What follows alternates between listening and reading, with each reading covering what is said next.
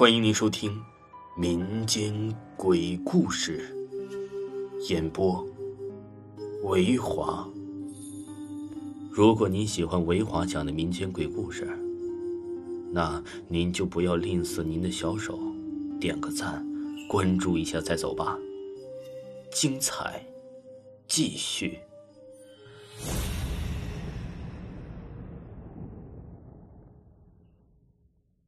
头七那诡异的开门声，在民间，在盖砖头房之前，人们都是居住在木头做的老宅房里。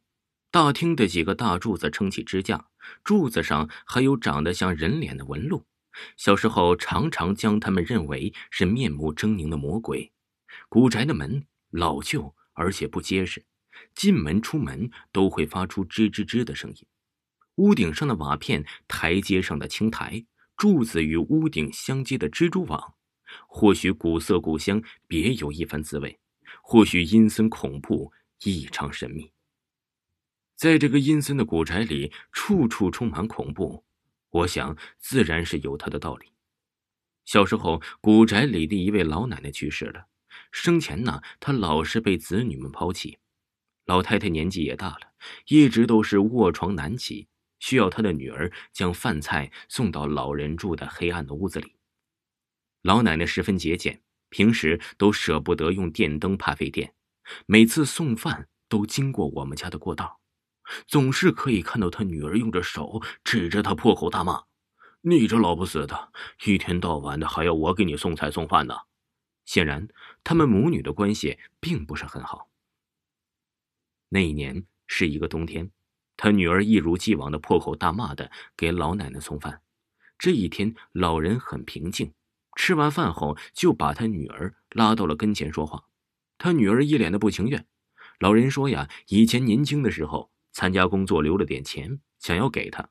只见老人慢慢的在以前破旧的柜子里拿出了一千二百元的现金。那时候一千二百元在农村可不是一个小数目了。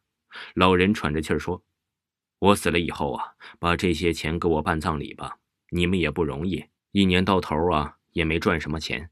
女儿接过钱，数了数，看了看，就露出了一副不耐烦的嘴脸，说道：“老不死的，总算还是有点良心，不枉我每天帮你端茶送水的。”老人含着泪，透过模糊的视线看着女儿拿着钱离开了他久住的屋子。不久后，老人就去世了。女儿拿出部分钱为老人置办了丧事。置办丧事的这天，所有的亲戚朋友们都到了。听着老人为自己的丧事而存了一次钱，觉得老人的一生很可怜，都觉得老奶奶啊很值得同情。只有他的女儿啊是一副不耐烦的样子。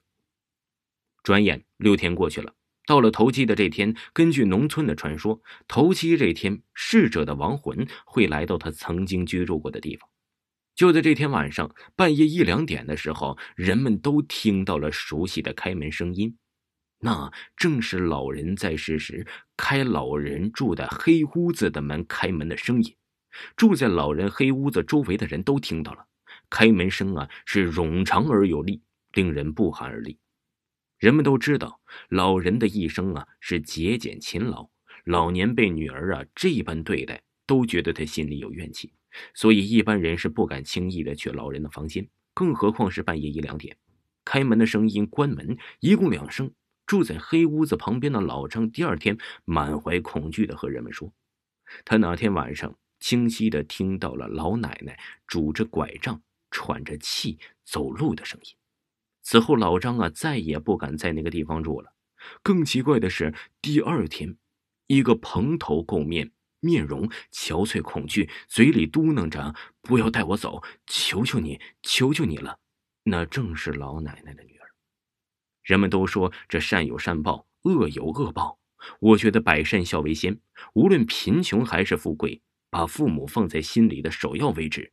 人生在世最可贵的就是父母无私的情感。那开门声警醒着人们对孝的认知。听众朋友，头七那诡异的开门声到这里就为您播讲完毕，请您继续收听。